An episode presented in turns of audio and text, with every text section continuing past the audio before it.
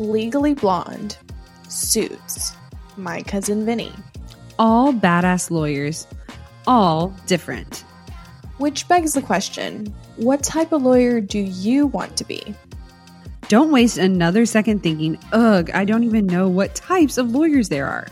Trust us, we've been there. Let's put a stop to that once and for all. Go take the 90 second quiz from New Lawyer Now What coach Angela Vorpal to give yourself a clear picture of the best fit type law for you. Go to www.whattypeoflawyerquiz.com and take the quiz today.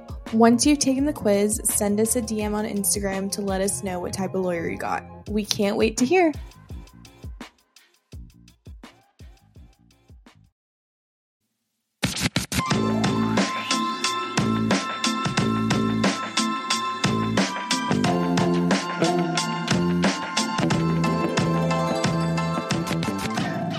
Hi, guys, and welcome back to the Ladies Who Law School podcast. I'm Sam. And I'm Haley. And this week we have a very special guest. I never thought that I would be interviewing a lawyer that's younger than me because I always, you know, I felt like we just graduated law school and I was always like the youngest one. The but baby. guys, yeah, we literally met Imani. Her name's Imani Matuka, and she is awesome. She is a lawyer in Dallas. Uh, she works at Sidley Austin, which, if you guys know anything about AmLaw 100s, look it up. You'll see. It's an amazing firm. Um, And she shares just, you know, her experience being a first, well, she's not a first gen lawyer, but she's a Gen Z lawyer. And Yes. um, she talks a lot about her experience at her firm and she's in big law and she kind of had a different experience than the typical experience that you kind of hear about big law like Yeah.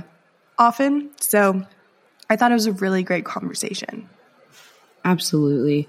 She has a lot of great insights to share. So, without further ado, let's dive in and talk to Imani.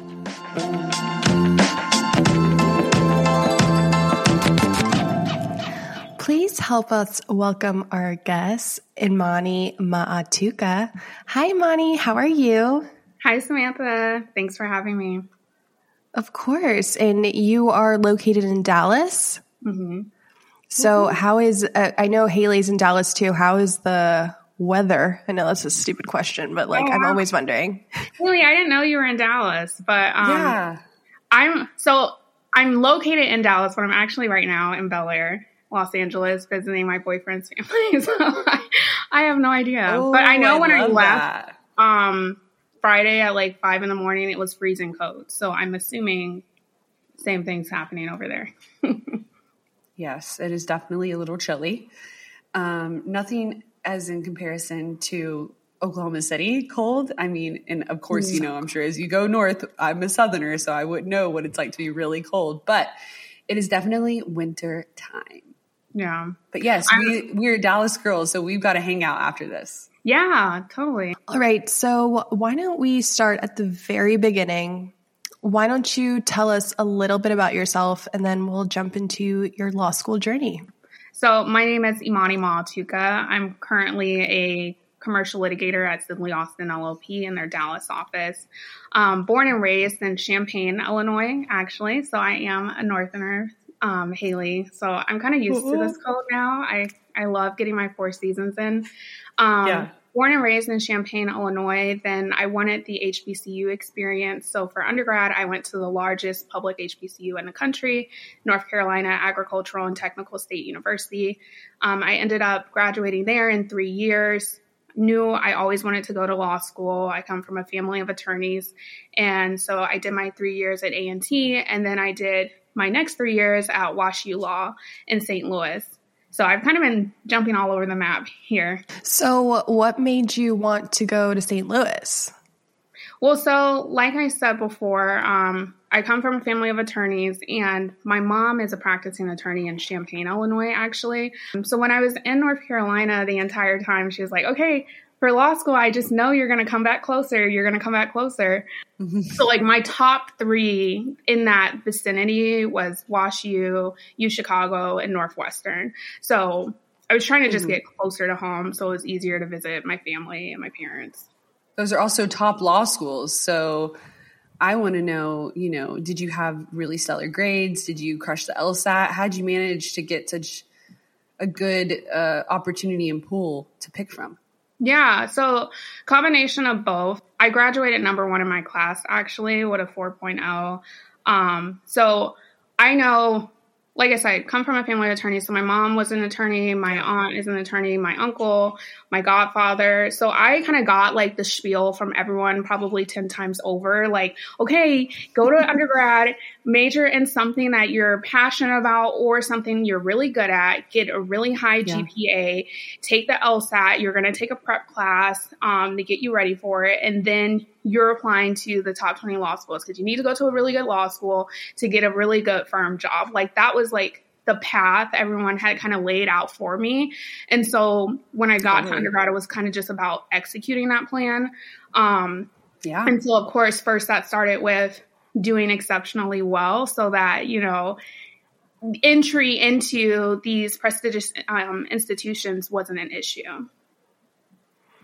Um, so did you apply to like all top 20 or did you yeah. like, how did you go about your application cycle? No, I didn't apply to all of them. Um, I definitely had some safety schools and some reach schools. Like I said, I think like U Chicago is probably like my reach, and I got waitlisted at U Chicago. Um, Northwestern had me come in for an interview. Then they were like, "We want you to do another interview," and I was like doing that process kind of like parallel to my Wash U. And Wash U mm-hmm. did the interview and then like two weeks later they offered me a full ride. So then I just like I like withdrew all my applications. I was like, I'm done with this. Yeah. Um but like outside of those, because that is amazing. All, yeah, outside of those, because those are like top twenties, I think I like applied to Stanford, I applied to the U of I because I knew like that was my safety. My mom went to the U of I yeah. for law school and my my dad went there to get his MBA. So I was like, no matter what, like I'm the Illini. So and I feel yeah. like it was only like six or seven. And I'm trying to remember I think I might have done Berkeley, but I remember like Berkeley had like the most essays out of any school I applied to. And like they wanted like 5 like, I really want to do this. No, literally. I don't even think I finished my application there. Like I, I was like, I'm yeah. not writing 20 essays right now. So sorry. Um, and then everything happened so quickly because I think the best piece of advice I got, which I like tell everyone who I have the pleasure of mentoring now, the best piece of advice I got was like, you need to apply early. You know, like if you already know what your target schools mm-hmm. are, get those applications in as soon as possible because you want to hit up the school when they have the most money. You know, like people get in late, of course, yeah. but then they're upset because it's like, you know, we ran out of scholarship funds because you didn't even apply until January. You know, we had given up half of mm-hmm. that pool of money that we set aside. So, yeah. That's great advice. Yeah, that's great that advice for, too. for two girls that definitely applied late in the cycle. We learned the hard way. Yes. okay, so once you get to law school, um, like how was your first year? You know, like I know you grew up in a family of lawyers, so did you kind of know what to expect, or you know, was yeah. it different than what you had expected? Um, I'm gonna tell my mom to like cover her ears, but it was not what I expected because I was talking to people who went to law school like 20, 30 years ago. You know what I mean? Like when they went to law school, mm-hmm, they didn't mm-hmm. have computers. Like the library was yeah. like, instead of just a cute study place, like that's, that's what the library is to me. That like they were like, doing legal research in the library. So like, yeah, totally that was different. night and totally day. and I was like, so like the things they would tell me, like, oh, you know, you should really use these types of books. Like they just had no like pragmatic like advice for me. But of course, like the general like legal theory and this is like what cold calling is and um, this is how you kind of brief a case, like stuff like that. Of course, they had great insight for, but like the actual everyday that goes into being a good law student in 2018, that was the my fall semester, 2018 mm-hmm. totally impractical. so, but um, yeah, so I, I had them, and the first year was crazy. I mean, you have to think. So the other thing that was going for me was not only did I like graduate with great grades. Um, had a pretty decent LSAT score, but I was applying to law schools when I was 19 years old. I graduated undergrad at 20 years old. So I got to law school like a baby. Like I couldn't even legally drink. I remember the mm-hmm. dean like watching me at certain events. Like um that girl, that girl cuz you know every single law school event it's like a ton of liquor, you know, like that's kind of like our thing unfortunately. Mm-hmm. but I just remember like feeling like out of place in some way, you know, like being the baby out of the bunch. Um feeling like you're kind of like just peeking into your 20s and you're doing something that's such kind of like a big girl thing um, and not very conventional. You know, most people take a few, if not a really big gap, um, get some experience, do something else, find themselves, see, do the things they love before they go into this career. Um, but I took the unconventional route and went um, straight through at a very young age. So, but the first year, I mean, I loved it. So outside of all those obstacles and outside of like the first year, just generally sucking because it's your first year of law school, um, I met, you know, friends that I'll have for the rest of my life. Um, I I learned things and made relationships with people who have poured into my career and continue to pour into my career. Um, so yeah, I, I loved it. Let's so, dive into those obstacles. Oh, yeah. Sorry. No, I was uh, literally yeah. going to say the same thing. I was like, let's talk about the obstacles a little bit. no, absolutely. I mean, hindsight, you know, or bird's eye view, right? Looking at that, I'm sure people think, oh my gosh, she has it all together. She's this young savant, like here in law school. She can't even drink. Like, I'm thinking about what I was doing when I was 19 and 20 years old and like, it was a lot of drinking. So, you know what I mean? Um, don't pretend like you didn't hear that, anybody. But, it, you know, it's very different than what you were doing. So I feel like some people, you know, are going to be like, whoa, that's crazy. But talk to us about that growing up that you talked about. I feel like there's a lot of growing up that happens in law school. And to be 20 years old going through that, what is that like? And, how, I mean, and what's your advice to everyone, you know, looking yeah. back? Yeah. I mean, first and foremost, it was hard. You know, like base yeah. level, it was ridiculously hard. I mean, I think what we tell everyone, and I know you guys got this speech in law school, like everyone tells you put on those blinders, you know, like don't pay attention mm-hmm. to what the other people are doing. You know, it's kind of like the struggle Olympics in law school where people will be like, oh my God, I haven't slept in weeks. And I stayed up all night reading all these cases. Like, first off, you're lying. Second of all, like, I don't care about mm-hmm. that. And that doesn't impress me whatsoever. But of course, like, we all get that pit in our stomach. Like, am I doing enough? Am I enough? Um, yeah and I think that's compounded by like you're going through that kind of like out of body experience that is law school. But for me personally, it was like watching some of my closest friends, my best friends, just living like this hot girl lifestyle and loving, like loving life yeah. and like taking these chances and just doing these things that I knew were going to like build them up as a person, as a woman. And like, I would just almost have this sense of jealousy watching them, you know, because it was like you're you, to me you look like you're at like the peak of life. Like to me, crying every night and going into the library and waking up for 8 a.m. You know, like that was not yeah. like peak living to me. And so I think one of the hardest things was like telling myself and reaffirming with myself that I am on the right path. I'm taking the right course. What everyone else does does that's your prerogative and that's like what you need to do to be successful or whatever your idea of success might be. But for me, my path looked different. And like to your point, Haley, about what would I recommend to people? I mean, I don't even think watching my maturation process, the path I took, I don't think anyone needs to look at that and be like, I need to do these things to be successful. I need to do these things to get into WashU law, um, to get at a firm like Sidley. Like, I think we all have our own paths to success. And I think the thing that you need to do is sit down with yourself, be real with yourself, figure out what you value, figure out what you're willing to put up with and willing to do, and then take the path that makes the most sense for your life. I think the biggest mistake people do is you watch other people and you fill with that jealousy, you fill with that imposter syndrome, and then you're trying to like live the life of another person rather than your own. We'll be right back. Hey guys, we want to take a moment to talk about something that has been a game changer for us busy lawyers Audible.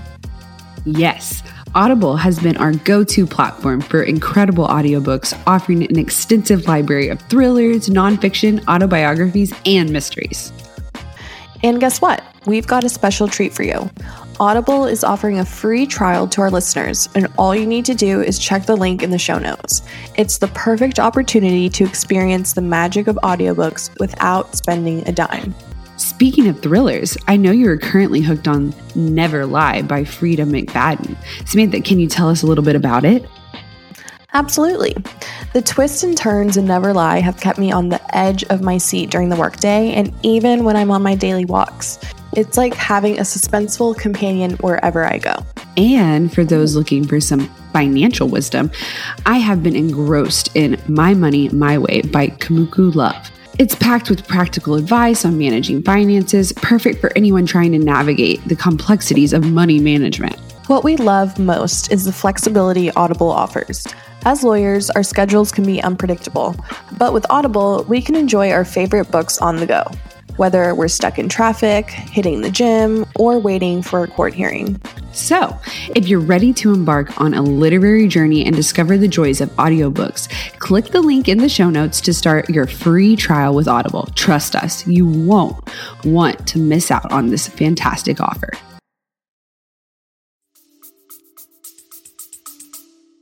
No, I, I think that's great advice, especially because in law school, you know, they kind of push like this lifestyle on you and all the things. I feel like they try to control everything. So just having a clear vision of like what you personally want, I feel like is a great way to go about it because I know like when we were one L's and two L's, like oh, there is the comparison, you know, like, oh, we didn't get an interview or well, like we didn't make it to OCI or something like that. Like, but it's not a big deal, you mm. know? Absolutely. And whatever's for you is for you. I mean, I tell people that all the time. Mm-hmm. Like, if you're not at X whatever firm, like, that firm wasn't for you. That firm didn't have the people that were going to really invest in you, pour into you. You know what I mean? Like wherever you ended up, like those are the people who wanted you. Those are the people who value and care about you. And that's where you want to be at. Such good advice. Oh my gosh. Like, Someone's going to hear that and be like, okay, I'm good. I needed to hear that. No, yeah, I needed to hear Yes. that. Right now, you know, they're going through the OCI process. It's so funny to me. Mhm. Um, I loved WashU so much. I sent my baby brother there, so he's a um, 2L at WashU now, and so like I feel like close to like the law school experience still, just because he's like going through it right now. Um, and we were just like having this conversation, not about him. He's kind of like locked down his firm job and all that since 1L, but like just like some of his friends, like having that sense of unsurety and like just stressing out because other people are getting the callbacks right now and other people, you know, got their dream firm or whatever. And it's just like nothing to stress about.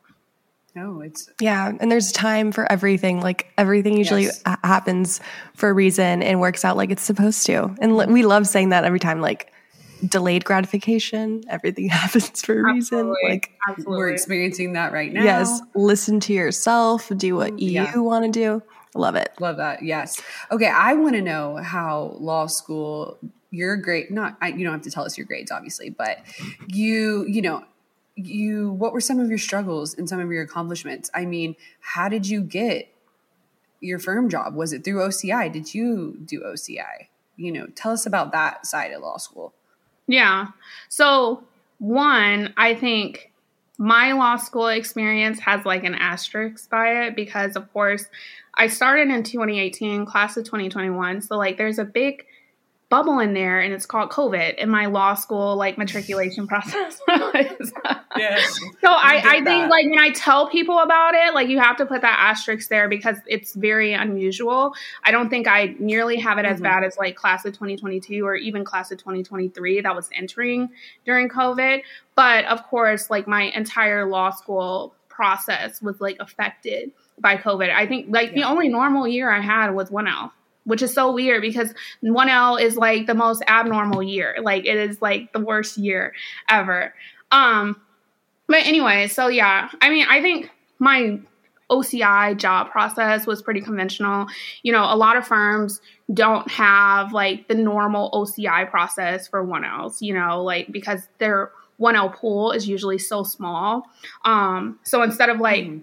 most classes are like full of 2Ls, so you might have like 20 spots at the bigger offices, you know, 10 to 20 spots for your 2L class, and then maybe like one or two for um, the 1Ls because you don't know anything. Like, in, you shouldn't even be here. So, anyways, but the first year, Literally. I had some really amazing mentors, like two L's and three L's, who just poured into me, grabbed me by the arm, and they were like, "I've got you," which totally made me like just love like that entire experience even more. Um, forever indebted to them. But one of the things they said to me was like, Imani, like I know you've been hearing the news about all these firms moving to Texas. Well, like these um well, so they were saying like companies are moving to Texas. Like everyone was announcing from like 2015, 2018, like that kind of like period. Oh, we're like moving our headquarters mm-hmm. to Texas. Like we're opening a new plant in Texas, blase, blase. And so like I had people pull me by the ear, like these firms are following them. And these firms in Texas are hiring like crazy. Like the Dallas offices were growing overnight, they were growing exponentially. Yep. But what did that mean from a practical standpoint? Well, what that meant was they were having larger summer classes. And in addition to having larger summer classes, just by the way of, you know, um, how ratios work, they had a larger 1L class. So there were like one, more 1L spots in these Texas firms than anywhere. You know, like I would talk to our career center and they'd be like, yeah, be like one or two spots, Chicago, LA, New York. And I'm like, ugh. I'm I'm a numbers girl, you know, like I like good statistics and I like a good yeah. probability. Um, so when I heard like the firms in Texas are hiring like five to six 1Ls in their summer classes, I was like, oh yeah, that's a no brainer. And no state income tax I'm your girl. so um, that was like kind of like a strategic decision on my part. At the time, Sidley Austin was participating in this diversity program. Um, and so I applied for that and I got it. And I did like, you know, the normal come in, do your screener, then we come back and you do the callback and you do like a whole day of like eight rounds of interviews, you know, put you up in a hotel, fly you out, that whole thing. Um, but yeah, so that wow. conventional in some degree, I guess. Um, and then I did my first summer at Sidley. Absolutely loved it. The other piece of advice I got was, and I get this can't work for everyone, right? And like this is kind of like speaking from a place of privilege in a sense like it's a privilege to even get that opportunity and have that um first year summer like taken care of but the best piece of advice I also got was like, you do not want to do OCI because it's crazy. It's exhausting. I think the hardest part about getting a job in law school isn't like getting the job right? Because it's easy to make someone fall in love with you in an interview, be cute and be kind, super professional. You know, we all learn those tricks. But I think the hardest part is like being a law student right? All the stress that comes with that, the classes, um, professors, stressing about that cold call the next day. But imagine doing that and like doing a million interviews simultaneously, you know, like flying all across the country to these different firms and then also trying to make sure you're staying on top of your readings. Like, are you kidding me? So, like, that is stressful, Yikes. unbelievably stressful. Yeah. And then, like, as you guys know, you know, when you're a first year law student and you're at your 1L summer job, you're using that summer to get the second summer job, right? If you're not staying at your firm. So it's like, on top of all that, you're also like interviewing, interfacing with people while you're trying to impress people to get an offer. And like all of that was just every like, single day. exactly. that is like hard. Like I commend yeah. the people who can do it, but like the second best piece of advice I got was like you need to be working on like getting an offer, a return offer so you don't need to like stress about OCI. Find a place that loves you, that you love, that you could see yourself there. You know what I mean? And for me that was Sidley. Yeah. Um and so like I didn't even like do the whole 2L OCI. I was kind of like, I'm, I'm here to stay. And I loved it. Okay, so did you you spent uh, your summer in Texas? Mm-hmm. Yeah, in Dallas. Okay, so how does that work? Because I we both didn't do OCI or like have you know like a big law type of internship. So I'm really wondering when you get an out of state internship like do they cover your living expenses or is that like part of the the compensation you get like how does that work because i'm always wondering like when people are moving for the summer like how do they make it work yeah so i think it depends on the firm because i did have friends who like got a stipend for you know an apartment or whatever moving expenses Sidley did not I personally thought it was like included in my compensation because like you have like an inflated compensation, right? Like you're mm-hmm. A bona fide intern, like you know absolutely nothing. You are not helpful to this firm at all. like you're an idiot, right? Um, learning the practice of law, you took four, six, like doctrinal 10 classes and then you're going to do this like actual like practical experience but anyway so like you guys know like with um with big law, like you're making like almost like four grand a week, you know? So like in a 10 week program, you're making like 40K. So like to me that my um my moving expenses, my rent for the two and a half summers I was there, that was like built in. Fortunately, I did have family in Dallas. And so like it was very easy to reach out to them. Um I stayed with them, so I didn't like pay anything while I was there. Um but yeah, so that that's how it works for most people. But um I think some firms do provide a stipend or something like that. Yeah. Okay. Good to know. Good sense. to know. And you know, I'm sure I'm sure that's, you know, for anyone listening out there, definitely ask about that. Yeah. Especially if you're going to be going out of state. Yeah, like if you're at Wash U and you're going to New York, like that's a big difference in rent, I'm assuming. Even Dallas, so golly. I no, yeah. I, I feel like something people don't talk about are like these high cost of living areas and, you know, how that can impact even like how your salary works for you, you know, pragmatically speaking. So, I had a bunch of friends who were in the New York market and, you know, like even getting a New York apartment, like that crazy kind of lottery system. I mean, I just like don't understand it. People tell you like you need to start looking for an apartment for two weeks. That makes me anxious because I would be trying to look like three, four months in advance. Um, so, but yeah, like yeah. it's a whole it's a whole process. I mean, and then I would have like public interest friends and like the only thing they the only assistance they'd have is like that like stipend that the school gives you. And i think at the time like WashU's was like 3000 or something.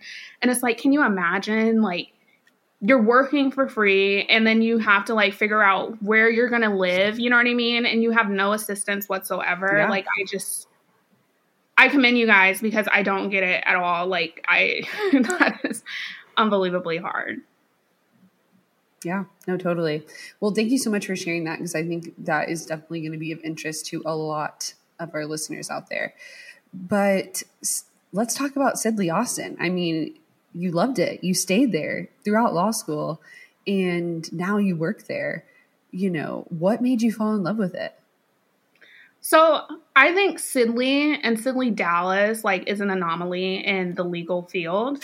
And I think so for two reasons. One, we're like the only top firm right now led by a person of color and a woman of color. Um, that's huge.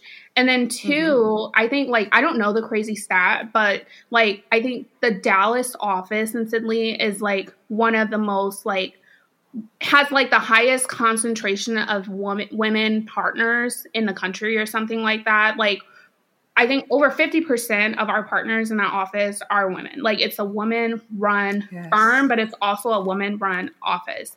So of course that was like unbelievably attractive to me.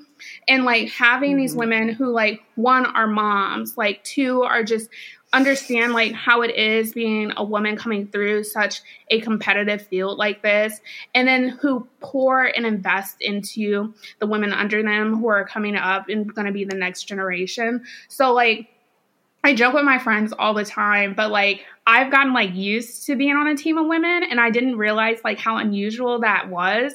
Like where like the handling partner, the billing partner, you know, the senior associate, the managing associate, like it's all women, like just a team of women, like taking down people and like just being like cutthroat and amazing.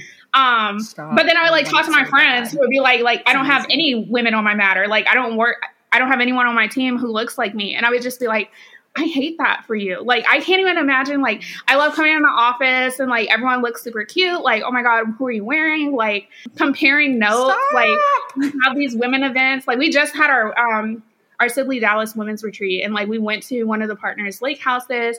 We were getting like mani pedis. You know, we had stuff catered, and it was just like I love this. Like, I feel seen. I feel valued. I feel you know, like I can do anything. And I have Everything. these powerhouse, amazing, phenomenal women who are acting as my mentors and pouring as much as they can into me. So, like, Sidley Dallas was an easy choice. I mean, like, and I tell people all the time, um, and I was actually just at this WashU alum event the other day, and we were having a conversation about culture, right? And like how all these big mm-hmm. law firms are selling culture, culture, culture. And it's like, I don't feel like culture exists. You know, like if you were to ask me, like, what's the culture of Sidley Austin, I'd be like, mm, what do you mean? but I mean, like, generally speaking, like, what? It's like a Midwestern firm, like, people are generally nice and stuff. Like, but what's really the culture? Like, the culture is like, your people, the people in your office, the people who you see every day, the relationships and bonds that you formed, you know, which is why it's a unique experience. I'm having the time of my life. I'm loving everything. People are pouring into me. And there could be someone else, you know, in the same office not having that same experience. It, does that mean that my, does that negate my experience? Does it negate theirs? No, of course not. Mm-hmm. But it's mm-hmm. such a unique, individualized experience. And finding a big law firm, finding a firm, period, an organization, not for profit, whatever you might be interested in, is about finding people who will root for you, finding your people, right? People who will pour into you, people who want to get you to the next level, people who, when you tell them your dreams and your mm-hmm. aspirations, they say, Hey, I know this person, or you should really do this, or get this opportunity to get there there, you know? And I was just fortunate to find that so early. If I hadn't, I would probably be doing 2L OCI and I might be at a different firm, but yeah. yeah. That literally, okay, everything you just explained, like, oh my gosh, sounds so awesome. Like, if I were to have a firm one day, that's exactly how I would want to run it. And like, it just sounds like amazing. And I'm really happy that you're having that experience because, mm-hmm. like you said, it can be so different for everybody cult- culture wise, right? But. I'm glad that you're having a great experience. And honestly, that's probably going to tell some people that like, okay, big law isn't all that bad. No, like, yeah. you know, like it can be, I'm sure it can be terrible yeah. at some places, yeah. but yeah, the good no, does I, exist. I was just on um, Above the Law the other month, and we were having that same exact conversation. Like, I was an Above the Law junkie when I was in law school, you know, like refreshing every single day, mm-hmm. like, what's the latest gossip? What's the news? But I remember being so anxious about beginning this career because I feel like all we really talk about when it comes to big law are like the horror stories. And I 100% mm-hmm. recognize like it's important for an awareness standpoint. It's important to just like kind of build yourself up and know what you're getting into, have the tough conversations with family members, friends, you know, your partner if you have one. I totally recognize the value from that. And I don't want to take away from that. But also, what we're doing simultaneously, I think we're filling these law students up with anxiety and almost like equipping them to fail in some regard. Like if you only tell someone like the bad stuff about an industry, about a career, that's all they're going to like they're going to be filled with negativity and they're going to go into this realm and not know how to thrive. Not know what are the good things to look out for. You know, like you know, there's that whole conversation right now, like on TikTok, about green flags. Like, what are the green flags about big law? You know, like what are the things that happen yeah. or can happen there that like make you and make you know this is the place to be. You're valued. You can stay here. You know, you're good. And I mean, that first and foremost is why I started my um, scholarship or co-founded my scholarship bridging the gap scholarship you know with that whole idea of like demystifying the whole law school admissions process corporate law what all that entails and like changing the rhetoric in some regards so it's not this like super heavy negative thing and it's more positive and empowering and you know the idea is paying it forward helping the next one come through and have a great experience like yes. you did yourself Oh, I love it. And oh, because and also I think because you had that great experience like mm-hmm. when your partner one day like you're going to pay it back to the people below you and like you're going to take them to your lake house and get the give them mini petties, you know? And it's like um it's just really nice to see like that it it can it, it can be good because you're right you hear so much of the negativity i mean a lot of people that we have talked to about big law you know have left big law because of their mm-hmm. experiences um, but you know, people usually like to talk about the bad things, not the good things. So yeah, it's true. People and I, do and like I, to talk about yeah. And I was just gonna say, like sometimes, like that experience is real. You know what I mean? Like sometimes people just have the worst. I have close friends who their experience has been just night and day. And like i like i cry with them like i mourn with them. And i i feel so bad that they didn't get the opportunity to experience a firm like i have. You know what i mean? And so like I, I don't ever want to discount those experiences because they are real. And I do think there are some, you know, systemic issues plaguing big law, corporate law, you know, corporate America in general. There's yeah. a lot of things that we could do better. Um, but I just want to like almost put a megaphone to my mouth and, you know, find joy in the great experiences and uplift some of those stories. I love that. Yeah. Um, can you tell us a little bit more about your scholarship? Yeah. Yes. Sure. So, um, the way it was started is I, I love this story because I think this is what makes Bridging the Gap Scholarship unique and what makes it, I think, just such a powerful organization. So, when I was a first year law student, me and three other WashU first years, like, we recognized the issue right? We recognize the fact that there's an information gap. People are coming into law school not even knowing like the myriad of legal industries, practice areas that you can get into. And what does that mean? We were talking to people who had no idea what big law was, had no idea like what we were talking about earlier, Samantha, like how much you can make in these 10 weeks. How do you get there? What does that process look like? Even the fact of how like advantageous it was that they were at a school like WashU, like they didn't put that together or even recognize that. And like that's yeah. an inequity in some regard, right? Um, and I felt like it was this illusion of choice. I was meeting people who were going into certain industries just because they didn't know about the other opportunities that awaited them, right? They didn't know that, oh, if I go to a certain law school, it's easier for me to be at a certain firm because those firms are specifically targeting, you know, top 20 law schools and they're coming on their campuses to recruit those particular law students. And just by being in the room, I'm more likely to be at a firm like X or Y than at another, right? Like people didn't know that. And so because of that, I would see people who, you know, weren't in an economic position to take, you know, 3000 in a summer and have to also figure out how they were going to pay for their living expenses and housing and things of that nature just because they were misinformed or not informed whatsoever, you know, ignorant of the fact. And so we started Bridging the Gap Scholarship with this pay it forward mentality. And so because we had these resources, we were able we were poured into. Someone literally paved the path for us and told you step one, step two, step three. We were going to do the same for the next generation. I remember talking to one of my co founders, and she was saying, you know, like with 40,000, like I could pay off my mom's mortgage with that. You know what I mean? And like for me, like things were just like clicking. Like this is like, this is wrong. There's a problem here. And I was so frustrated. Um, so, anyway, so first um, scholarship class, we all took $1,000 from our big law summer associate positions. And we said, we're going to give it to the next generation. So we had this whole application process, um, and we selected four um, minority pre law students who are looking to go into the top 20 law schools. We helped them with um, LSAT prep, so we got them an LSAT prep class.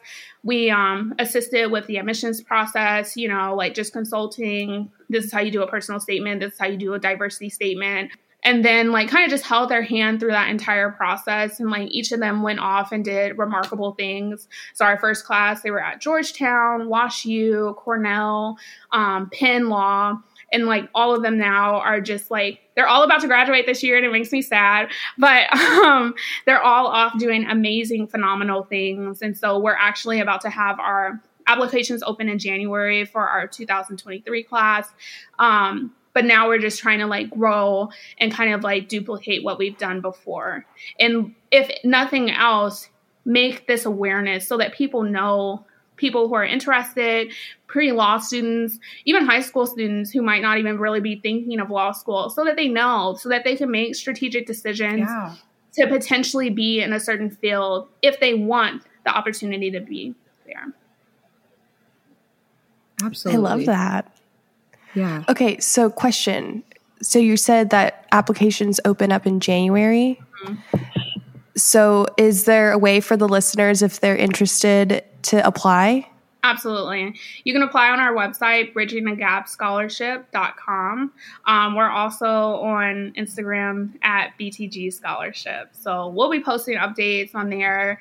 Um, but if you want to go to the website and just like read a little bit more about BTG and, you know, what our purpose is, our mission. You can find all of that information online.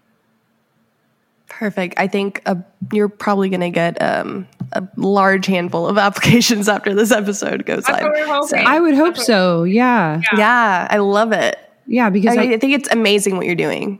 Yes, I was about to say that, Imani. Props to you. Props to your co-founders.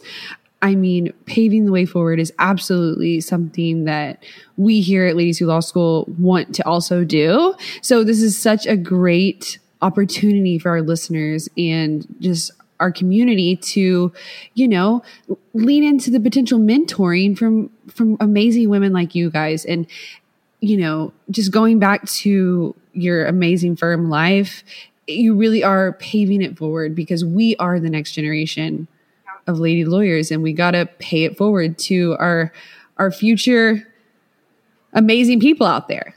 Yeah. Totally agree. I love it. Thank you so much for coming. Yes, thank you so much. And if anyone wants to reach out to you personally, um, where can they reach out to you? So I'm on Instagram too. Um, you can just type in my name at Imani Maatuka and I'll pop up so yeah, free, feel free to reach out to me. Um, this is one of my passions, of course. You know, I have a ton of mentees who are not BTG scholars. So if there's any way I can help you get to the next stage in your career, I would love to do so. Love it. You heard it here first, guys. Definitely reach out. Thanks, All right, Well, thank you so much. Thank you so much for having me. Wow, guys, I can't believe that she works at the same law firm as the Obamas worked at. That's just crazy. And, you know, I love hearing her talk about how she ended up in Dallas at this firm because, right, like, this is an AM 100 firm and the Obamas worked there in Chicago. Like, this firm's in every big city. But when it moved to Dallas, she realized that there was such an opportunity there and she capitalized on it. And obviously she's a very, very, very smart woman. But with all that, I mean, she's still so young and has so much to learn. And I cannot wait to see where she goes in life. Ugh. And I especially think that at her specific Dallas office, um, yeah. she's going to have a lot of potential to grow, just oh, given yeah. like the culture of that office and mm-hmm. like the demographics which honestly like if we were to have a firm one day we'd probably want to run it the same as that Dallas office yes um so yeah I, thought it was right yeah. um so yeah it was really great talking to her and we are planning on doing a little Instagram live closer to when her application for her scholarship opens up. So, yeah. any of you guys who want to know more about that or apply, um, yeah, we'll have more information very soon. You know, and I also think it's so cool. You know, like you said, she's not a first gen lawyer, but when she went to law school, she realized that there was a gap there that even though she was a child of privilege that she could still help and that is what her scholarship is doing and honestly it inspired us to even think about doing a scholarship like that because it's true guys it's so expensive to take the lsat to apply for law school to be in law school and then take the bar and keep your license regular. It's just an expensive profession and that can be a huge deterrent and we don't want that anymore. So please, please, please join our live with Imani in January. We're really excited for to talk more about the Bridging the Gap scholarship and, you know, have maybe one of our listeners potentially be uh, a, a scholarship winner.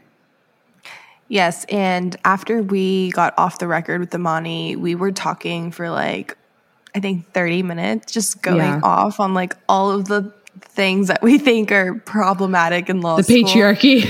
right? So i'm sure that if you guys want a taste of that conversation the instagram live will definitely be a little bit more casual like that. And if you guys have any questions like go to the instagram live and we'll answer them right there. So with her yeah. With and her. also reach out to her. She is a great great person to you know be a potential mentor. So if you are interested in talking to her, I know she would be more than thrilled to talk with you guys as well. Yep. So we'll have her Instagram and her LinkedIn in the show notes and anywhere else you can find her. I'm sure if you just look her up, she's she'll be the first girl to pop up. But yeah, uh, yeah, we'll link her regardless. And of course, guys, if you liked this episode, leave a review, subscribe. You know, every review helps us help you. And the biggest compliment you can ever give us is referring our podcast to a friend. All right, guys. Well, we will talk to you again next week. We love you so much, and we hope that finals are going well and that you're getting ready for the holidays and that you're taking a much needed rest and relaxational break.